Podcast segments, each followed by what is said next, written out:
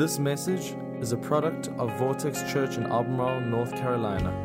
We thank you for engaging this conversation. Messages like this one are great resources to help us grow, but they cannot replace being a part of a local church. If you're not actively a part of a church, we encourage you to find one near you that fits you, visit it, and get involved. And we hope this message gives life to you today. Enjoy. Now today we're kicking off a playlist. How many of y'all remember pop-up video? Anybody remember VH1 back in the day when actually music television actually had music on it? Okay, back in the day. Okay, we're going to bring back some pop-up videos, maybe a little bit more modern approach to it every week. We're going to have some fun with that. And every week we like to do a series in the summer where we we say we're a life-giving church, but we like to actually show that. We're going to have some fun over this month and kind of putting some some flesh to that idea and you'll you'll get to see that after the service today. We're we're excited to be able to hand you a little something, bless you as you as you walk out today. Now, uh, we're going to dive into this series, and it's not just going to be a series about music per se. As a matter of fact, this series is going to focus us on a specific section of the Bible called the Minor Prophets. You might not know what they, am, they are, and so, so I want to spend some time setting that up so you understand for the next few weeks where we're coming at. Now, the, the story of just all of God's work, story of redemption shows us that God creates everything as good but then sin turns what was originally created as good into something that it was not meant to be.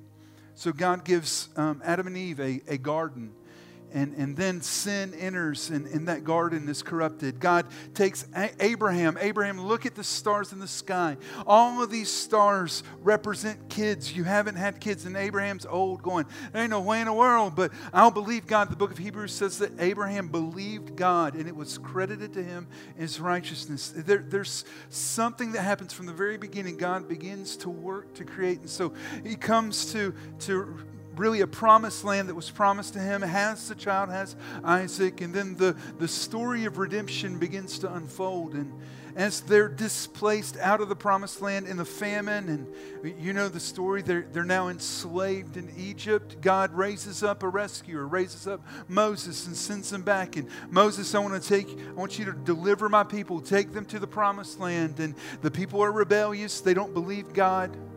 God's like, this is the boundary. This is where I want you to go. We, we, don't, we don't trust you. And so God's like, well, y'all are going to wander around for about 40 years until all y'all die off. And then he raises up another leader, raises up Joshua, and they go in, and God gives them a, a checklist. Do all these things when you take over the land, and they do most of these things, not all of them. From the very beginning, we see this. Our loving God gave us boundaries, but we, and I use the phrase we because this is our story too, we continued to break them. Why does God give us boundaries? Well, some of it's He wants to protect you. Don't do that, you'll get hurt. Some of it's to restrain us. All right, you're going to see some people doing that. I know you. I know your life. If you do that, it's not going to end well. Boundaries to restraint. Sometimes He'll put a boundary in place to discipline us. Y'all ought not to do that. I see you doing it. This is, I need you to, ultimately, the, the goal of boundaries is to lead. God wants to lead you, and He's going to go, don't go there, don't go there, don't go. This is the direction. So the story of redemption walks forward, and the people of God now want a king. They have a land, but they want a king like every other king, like every other nation. So God gives them a king, starts with Saul, and Saul's not a very good king, and then it ends up transferring the power out of Saul's family to David. And this is important because David is a good king. He's the first good king. But there's sin in his life, and it ends up paying a price in his house. His house is, his sons are kind of pitted against each other, and eventually his son Solomon becomes king. But after David and Solomon, it starts to fall apart. The kingdoms become divided. The northern kingdom of Israel, the southern kingdom of Judah. And they continue to break the boundaries that God had established. They continue to rebel against God. And so God sends foreign nations in to conquer those kingdoms. In the Old Testament, this is so important. God proves himself to be loving and just at the same time. For many of us, we don't, we don't understand that you can be both of those. It doesn't have to be one or the other. I can love somebody without dismissing their sin, and I can pursue justice while at the same time loving mercy. It's not one or the other. And God shows us the way to do that. And throughout the rebellion, the history of God's people walking away from God's heart, God raises up prophets. And their work is contained in the Bible. The, the, the word of the Lord that was spoken through these prophets and, it, and it can, it's, there's two categories there's major prophets, that's Isaiah, Ezekiel, Jeremiah, and Daniel.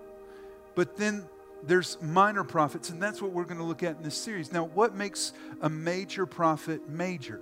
It's not the, the important, it's actually the amount of their writing. They wrote a majority of the prophetic writing. So their books are longer. A major prophet was not more important, they just simply wrote the majority.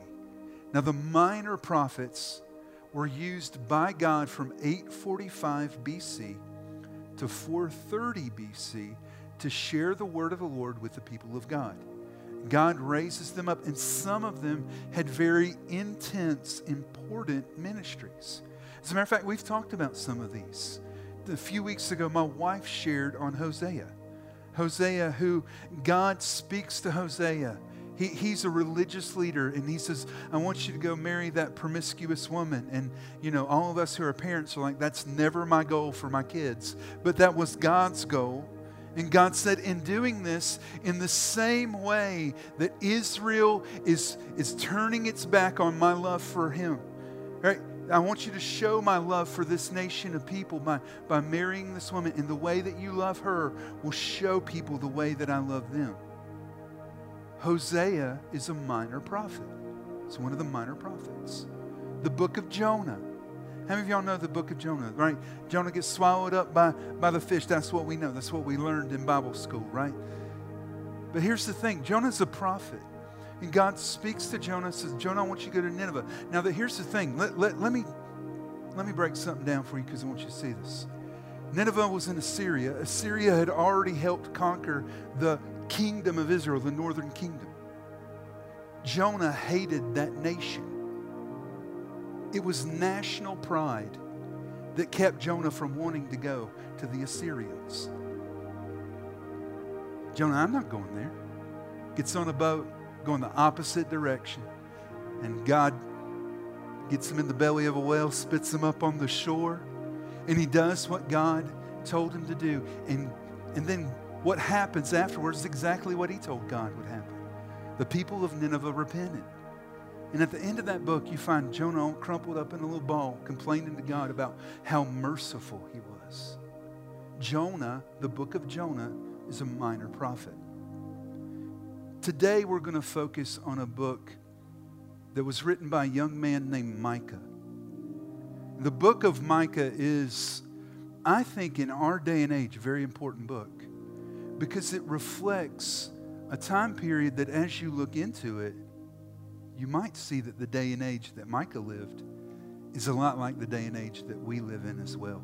I was kind of doing some research and I came upon this quote in a, in, in a commentary. Look at this. Micah lived in a period of economic revolution, which was proving a mixed blessing. Unfortunately, the influx of material prosperity, look at what material prosperity had done in his day and age. It had spawned a selfish materialism, a complacent approach to religion as a means to achieving human desires, and the disintegration of personal and social values. Sound familiar? Look how Leslie Allen wraps this quote up. Look age old sanctions, and that what he, he's referencing here is, is what the Word of God had told people to do as their way of life. Age old sanctions associated with the divine covenant were shrugged off. And social concern was at the bottom of the list of priorities of national and local government officials. Even religious leaders, priests and prophets, did little more than echo the spirit of that period, propping up the society that gave them their livelihood. Sound familiar? Sounds familiar to me. A time of economic prosperity when things were shifting, and all of a sudden, instead of people longing for the heart of God, they longed to create and craft a comfortable life on this earth. Now, at the time that Micah is preaching, Israel, the kingdom of Israel, is in exile. The northern king, the northern kingdom has been attacked by the Assyrians and the Babylonians. They've been taken off, right? They, they are conquered but the southern kingdom of Judah still stands. And he's ministering, Micah is ministering during the time of Hezekiah, King Hezekiah. And if you know your Bible, one of the things that you'll know about this is that there's something significant about Hezekiah. In the Old Testament, as you read through the Kings and you go through the books of 1st and 2nd Kings, you're going to see that there were a lot of bad kings but there were a few good kings. And Hezekiah has a very important distinction. He was the bad king that became a good king. He started out selfish, he started out sinful, but he had a come to Jesus moment. Y'all ever had a come to Jesus moment? He had a come to Jesus moment. I love what A.F. Kirkpatrick said about the ministry of Micah. Look at this Hezekiah's reformation was due to the preaching of Micah. Oh, come on. This young man who God was speaking through had such significance in his day and age that the king turned from his wicked ways and got right with God. That's how significant the book of Micah is. Micah's writing to the people of Israel right? This is the, the nation. They're, remember, part of them have been attacked. The southern kingdom of Judah is still intact. And he's writing them to show the specific sins that they had committed against God that resulted in their exile. Again, as I go through this list, Y'all gonna, this feels a little bit like the day and age that we live in. Number one, the, their government. Now remember, their government was founded on the law of God. Their government was unlawfully seizing property, which meant that the government was taking more than they should from people to do things that they shouldn't do.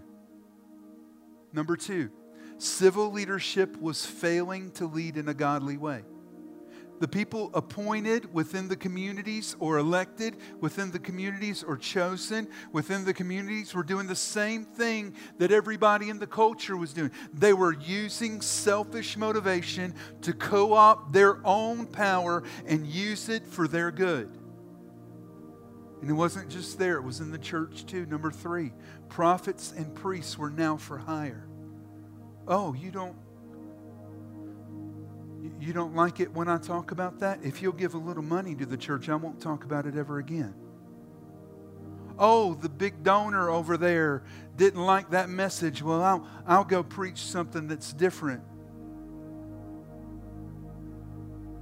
Look at this number four the people of God were engaging in corrupt business practices. You see? It's not just the government, it's not just the local officials, it's not just the, it's, it's everybody. This selfishness is spread throughout all the culture. And finally, number five, the people of God started to believe that personal sacrifice brought about God's blessing. Getting mad at God because I made a big donation to the church and He's supposed to heal my marriage now. Sound familiar? Micah is so significant, and this is so good that a lot of historians, biblical historians, say that the kingdom of Judah is going to survive for another hundred years before it's taken over by the Assyrians, almost uniquely because of the ministry of Micah. That's how significant his influence was in his day and age. It's a time when, when culture feels like it's changing, the world feels like it's changing, and we have a lot of questions about how do we navigate that. And somehow, in the middle of that, Micah becomes a voice that says, Let's go this way. You know, the song that we watched today that we're featuring, Where is the Love? is released by the Black Eyed Peas in 2003. It was actually released in the middle of the, the post 9 11 climate in our country. When, when there was fears of terrorism and war and all the stuff that we felt during that time. And it was really trying to ask this big question that Micah's asking in his book How do we navigate challenging cultural seasons? What, what is God going to ask of us? And I don't know if you've been paying attention to the news. How many of y'all just feel like it's time to turn off the news? Right? It's, it's a little depressing if you look at the. I, I'm just pulling my Facebook feed and read what everybody else is saying. It feels like, man, this is. I don't even know if I want to go to Walmart today. You know what I mean? It's just, it's a little rough. It's where we are today, isn't it? It is. And the truth is, is that these books that we're going to try to talk about for the next five weeks, the minor prophets, they're not the easiest to read. I love what Martin Luther, the great reformer, said about the prophets. He said this the prophetic writers have an odd way of talking. Like people who, instead of proceeding in an orderly manner, they just ramble off from one thing to the next so that you can't make heads or tail of them or see what they're getting at. You ever read a book in the Bible like, ah, that's a, that, that sounds about right. Now, Micah's book actually follows a pattern. And this is important to see because if you don't see this, you'll kind of miss out on some of the texture of what's going on. He will deliver the word of God, God's word, and it's a word of judgment. You're sinning, you messed up, this is what's going to happen. But it always is followed by a word of hope. There's a word of judgment you're doing this. But if your hearts will turn back to me, here's the hope. And it lets us see that God is, as I told you earlier, both loving and just. Here's the judgment, but if you'll repent, if you'll turn from it, there's mercy, there's hope. Love, God's love is graceful and it's merciful. Grace, and I don't deserve it. Mercy, I deserve something else. That's what love, how God's love is expressed. And God shows himself through this book. Now, there's several sections. If you go back and read it, it won't take you long. It's a great book to dive into and to study. Chapters 1 and 2, kind of the first section of it, it talks about the penalty of our sin and the, the promise of God's mercy. The, middle part of the book, chapters 3, 4, and 5, again, it's not very long. It talks about uh, going through seasons of affliction, when, when, when we're struggling with stuff. And it talks about really the great theme in the middle of the book is how we can have hope when we're actually going through a season of affliction that God is he's going to take care of us. It's not it, life's not over. And then the book ends by really talking about grace and how grace wins over sin. It's such a powerful book. We're going to zero in on how he wraps up that book. And, you know, as he's wrapping up this case throughout the book that God has been building towards Israel, he says this in Micah 6, verse 8. And we're almost going to exclusively look at this verse today. Micah 6, verse 8. He has shown you, O mortal, what is good. And what does the Lord require of you? How many of y'all felt like I need to ask that recently? God, what do you want me to do in a time like this? And what does the Lord require of you? To act justly, to love mercy, and to walk humbly with your God. Today, we're going to deal with the question how should we navigate difficult and challenging seasons? And I'm going to give you four things from this verse that we all need to do when we go through a season that's difficult and challenging. Number one, let's look at this. He has shown you, the same verse, look at this verse again. Where are we at? He has shown you, O mortal, what is good. And what does the Lord require of you? To act justly, to love mercy, and to walk humbly with your God. He's shown you what is good. He's shown you what is good. The first thing in this is to remember how God has been good to you. Remember how God has been good to you. What's God shown you about Himself in the past? You ever been there? Like you worried about something and God shows up? Didn't know how you were going to make it and God got you through it? What's God shown you about Himself in the past? The truth about God is our doubts in God over our future are settled by His past faithfulness to us. When God showed up in the past, what he was doing is giving you a gift to help you navigate your future. You know, in Micah 6, this when this verse drops, he's actually wrapping up this it's kind of like he's a lawyer in this moment. And he's wrapping up a case that he's building. It's kind of like God versus the people. And he's really building a case of his goodness. Earlier in that chapter, verse 3 and 4, look at what God says. Look at this. My people, what have I done to you? How have I burdened you? Answer me. I brought you up out of Egypt and redeemed you from the land of slavery. What's he telling them? Look at your past. You're questioning my goodness in your, your present and you're doubting my goodness in your future. Just simply look at your past. Haven't I been good to you? What's your past telling you about your future? What kind of hope do you have? About the future. Hebrews says this look at this, I love this. Let us hold unswervingly to the hope we profess, for he who promised is faithful.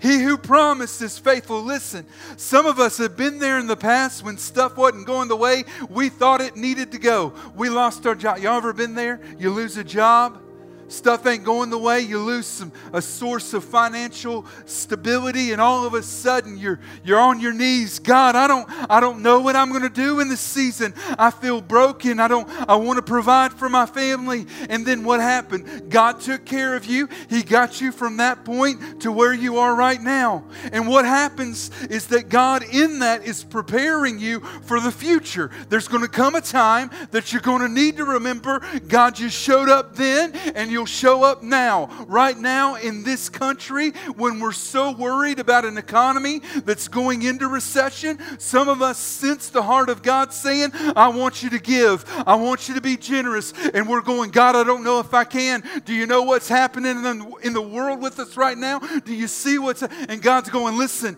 if you'll obey me, what happens in your house won't be what happens out there. It'll be different for you. Some of us have walked through this in the past. I've pastored now through two different recessions. And I've seen God do something in my house that was different than what was happening out in the world. Because the God who's God over all the earth is God over all the earth in the middle of a recession. And I've been there and I've seen God take care of me.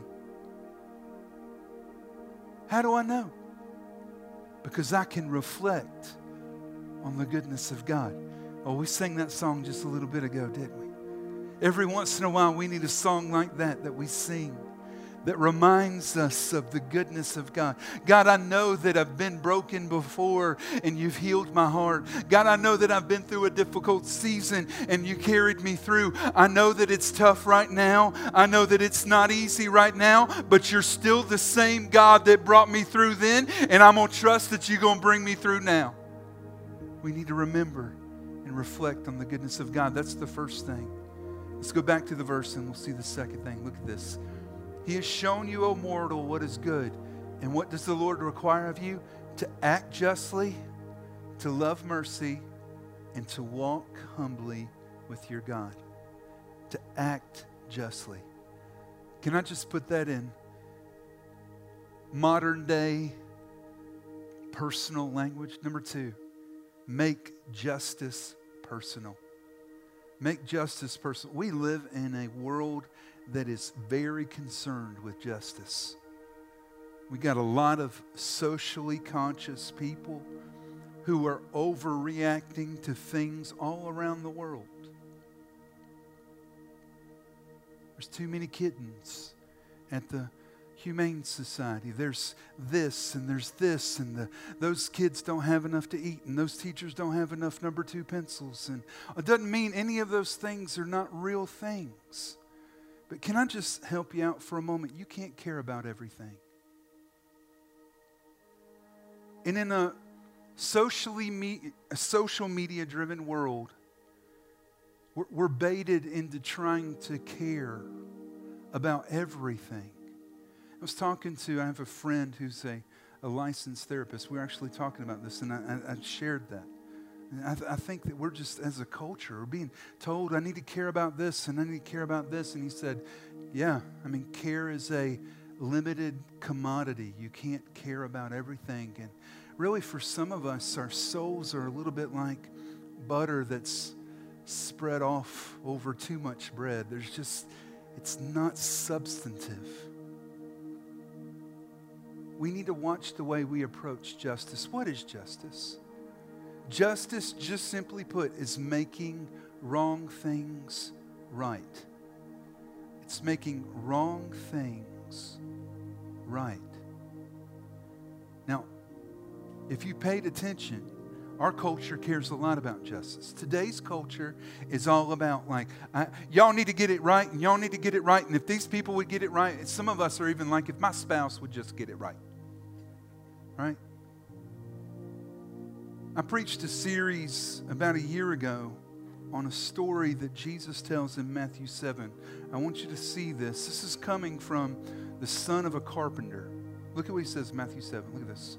Why do you look at the speck of sawdust in your brother's eye and pay no attention to the plank in your own eye? How can you say to your brother, let, let me take that speck out of your eye, when all the time there's a huge plank in your own? Now, now what he's saying would have been very familiar for Jesus. Jesus would have, they, they didn't wear safety equipment back in his day, okay?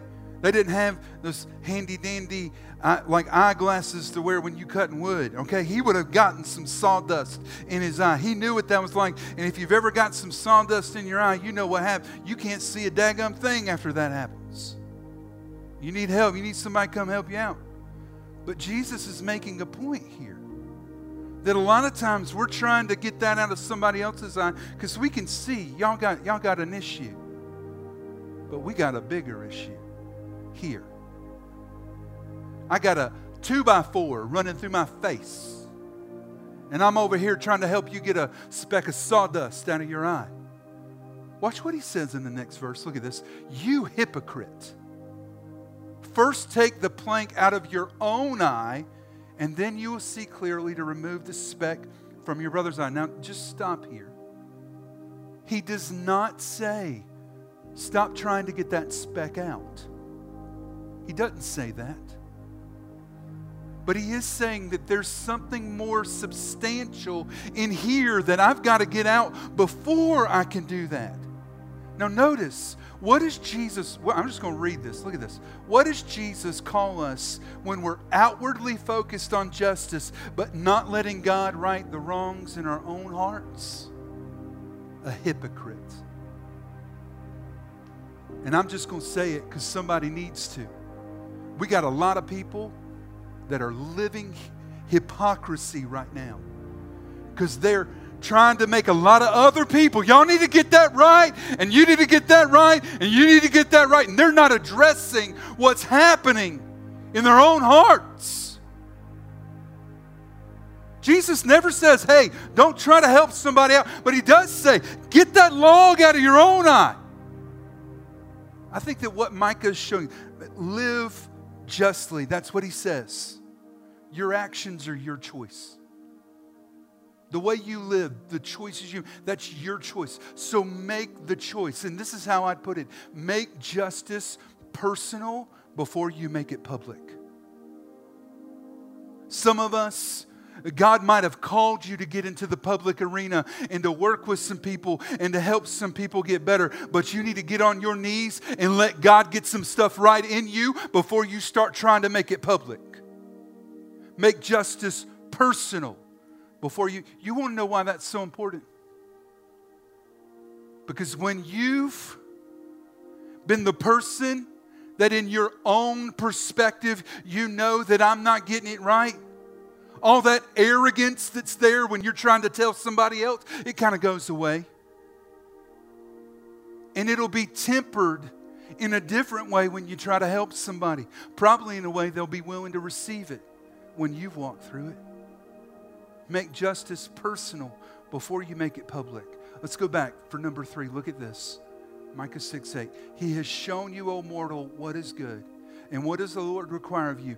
To act just, to love mercy, and to walk humbly with your God.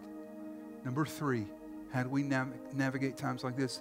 In the end, let the love of God have the final say. For too many of us, the final say is our thoughts, the way I want it to be. This is my this is how I understand things. We need to stop. We need to let the love of God have the final say.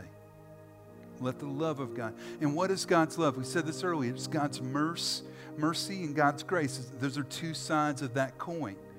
Right? Grace is an unmerited gift. I don't deserve it, but God gave it to me when Jesus died on the cross. Right? He paid the price for me to receive salvation. I don't deserve it, but it's a free, unmerited gift from the heart of God for me. Mercy is different. Mercy is an unmerited elimination of consequences. I should have been on the cross. I should have been the one killed. But God's mercy says, No, I've already punished him. I'm going to take those consequences from you, and I've already put them on Jesus. God's love is shown, it's put on display through his grace and mercy. And the truth about all of us is we are good with that as long as we're on the receiving end. As long as I'm the one getting the grace, I'm the one getting the mercy. In Matthew 18, Jesus tells a story about a king and a servant. It's very important. I want you to hear this parable. He, he's trying to talk about the mercy of God and how we kind of interact with the mercy of God. And he says it's a lot like a servant that owed the king 10,000 bags of gold. And be honest with you, I've never held a bag of gold, ever. If I had, I don't know that I'd let go of it, okay? Just up front, okay? When Jesus says to his crown that he owed him 10,000 bags of gold, they would have been like, that's, I have no idea how much money that is. That's like me saying a bazillion dollars. It's not even a number. Okay, but you know if I said I owed the government a bazillion dollars, that's a lot of money. You can't pay that, Kevin. That's exactly the point he was trying to make. The servant owed the king a bazillion dollars. And so the king goes, Go get that man, bring him in here. You owe me a bazillion dollars. I'm going to throw you in jail until you can afford to pay me that. Now, what, what does his crowd understand? He can't pay it. There's no way. Nobody can pay a bazillion dollars. Jeff Bezos can't pay a bazillion dollars. All right? So what's happening? He, he's going to be put in jail in prison. He'll never get out. The guy throws himself at the mercy of the king. And the king, out of his goodness and mercy, forgives his debt. Everybody in the crowd's going, What? The king forgave him a bazillion dollars. I just wish somebody'd forgive me like $5,000 on my credit card, right? You know what I'm saying? Some of y'all are like, Yes, amen. That's, that's my prayer today, right?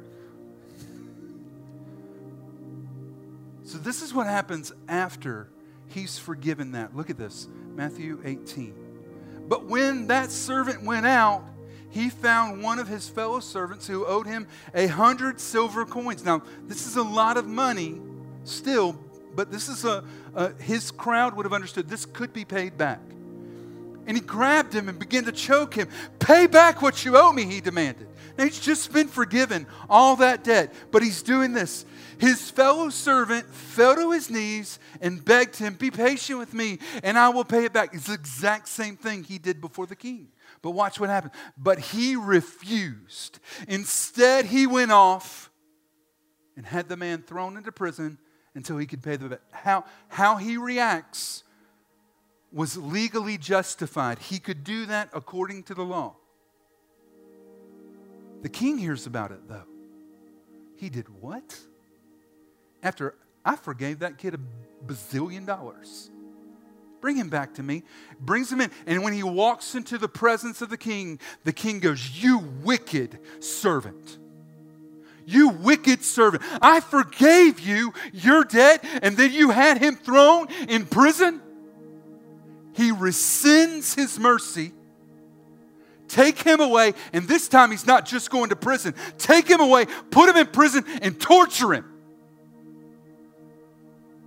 And Jesus says this in the very next verse This is how my heavenly Father will treat each of you unless you forgive your brother or sister from your heart. To love mercy is to love to see God's mercy extended to others. Some of y'all need to get some people in your life that you can cheer for that you can get excited for. That you know when they need God to show up and you're going to pray until He does and you're going to celebrate when He does.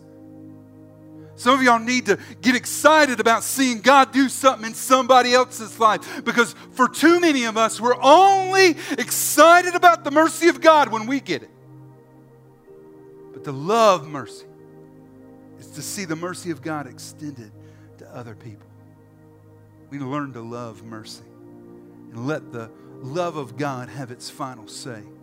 And then, number four, look at this. Has, has He shown you, O mortal, what is good? And what does the Lord require of you to act justly, to love mercy, and to walk humbly with your God? The fourth thing that we need to do if we're going to navigate difficult times is we need to humble ourselves before God and others. Please notice that I said, not just before God. Because pride will ultimately find its way into your relationship with God, but it starts in your relationship with others. We're constantly tempted to think I'm better than them or I, have got it figured out and they don't. We're, we're always living in that choice between humility and pride. Pride is the conscious or unconscious choice to elevate yourselves above others, and eventually it'll be above God. But see, humility is a choice too. One of my friends said this, and I'll never forget it that the, the Bible never says that God's going to give you humility. It always asks you to choose humility. Choose humility. And if you won't choose it, your pride will lead to you being humbled. You know what the word humiliated means? It means to be made humble. Some of y'all have lived through that before. Humility is a choice. Jesus showed us the way. Philippians 2, look at this. And being found in appearance as a man, he humbled himself. The God of all the universe, the co creator of everything we've ever known, humbled himself by becoming obedient to death, even death on a cross. Jesus looked into the heart of the Father and said, Whatever you ask is what I'm here to do. To humble yourself is to consistently place yourself under God's leadership. If we're going to make it through a season like this, we've got to do it through humility. And while this seems so simple, we just often get it wrong, don't you? Look at this verse again. I'm going to just read it. He has shown you, O mortal, what is good. And what does the Lord require of you? To act justly, to love mercy, and to walk humbly with your God. It seems so simple, but we often blow it, don't, don't we? I'm just going to go back through and show you how we blow it. Number one, we forget the goodness of God after He's been faithful. God showed up in your past. Oh, He was there. There's that season when nobody else was there, but He was there, holding your hand and walking you through it. And it's so easy in a moment like this to forget how good God has been in the past. But there's a recession, but you've been through a recession. But this is happening, but you've been there before. Remember the goodness of God, but we forget it. We forget the goodness of God after He's been faithful. And then what? Live justly, but we, we desire justice for others. while not addressing our own hearts. But they got to get it right. And if they could get it right, and if my husband could finally get this right, to love mercy, we only love mercy when it's for us, but then deny it for others. And then to walk humbly with your God. What do we? We exalt ourselves before others and God. If I don't tell them how good I am, nobody's going to notice. If I don't brag, nobody's going to give me attention. I've come to see that the things that we try to get out of selfishness are, are much more uh, attracted through selflessness, that, that we, we, we actually attract those into our lives not by being selfish, not by being prideful. So maybe today, let me just give you some action steps from this. Maybe today you need to do one of these things. Maybe today you need to remind yourself of the goodness of God. You need to remember when God showed up in your past. That prayer that you prayed, that you're now living in the fulfillment of that prayer. Remind yourself of the goodness of God. Maybe, two, you need to commit to pursuing, right? Righting the wrongs in your own heart. Purs- pursue that. Doesn't mean that I won't help my brother or my sister out. But first, I'm going to get this two by four out of my eye so that I can see correctly. Commit to pursue righting the wrongs in your own heart. Then, number three, pursue loving to see God's mercy intersect other people's lives. For some of us, we, we need a list of people that we're going to cheer for. I'm, I'm going to pray for them. I know they're, I'm going to cheer for them when they succeed. I'm going to celebrate them because I, I, I want to see the mercy and the grace of God on their lives. And then to walk humbly, we just need to humbly submit our lives to God's leadership. You know, God wants to be your friend. We sing that in that song. I've known you as a father, and I've known you as a friend. But the only way he gets to be your friend is if you make him Lord first. And you walk with him. And you walk with him. And then out of that walking together, there becomes a friendship. But you've got to submit your life to him. You don't come into a relationship and a friendship with God on equal terms. He's the boss. Thanks for listening. This podcast has been a production of Vortex Church in Albemarle, North Carolina. For more information on our church, we encourage you to visit us online at vortexchurch.com.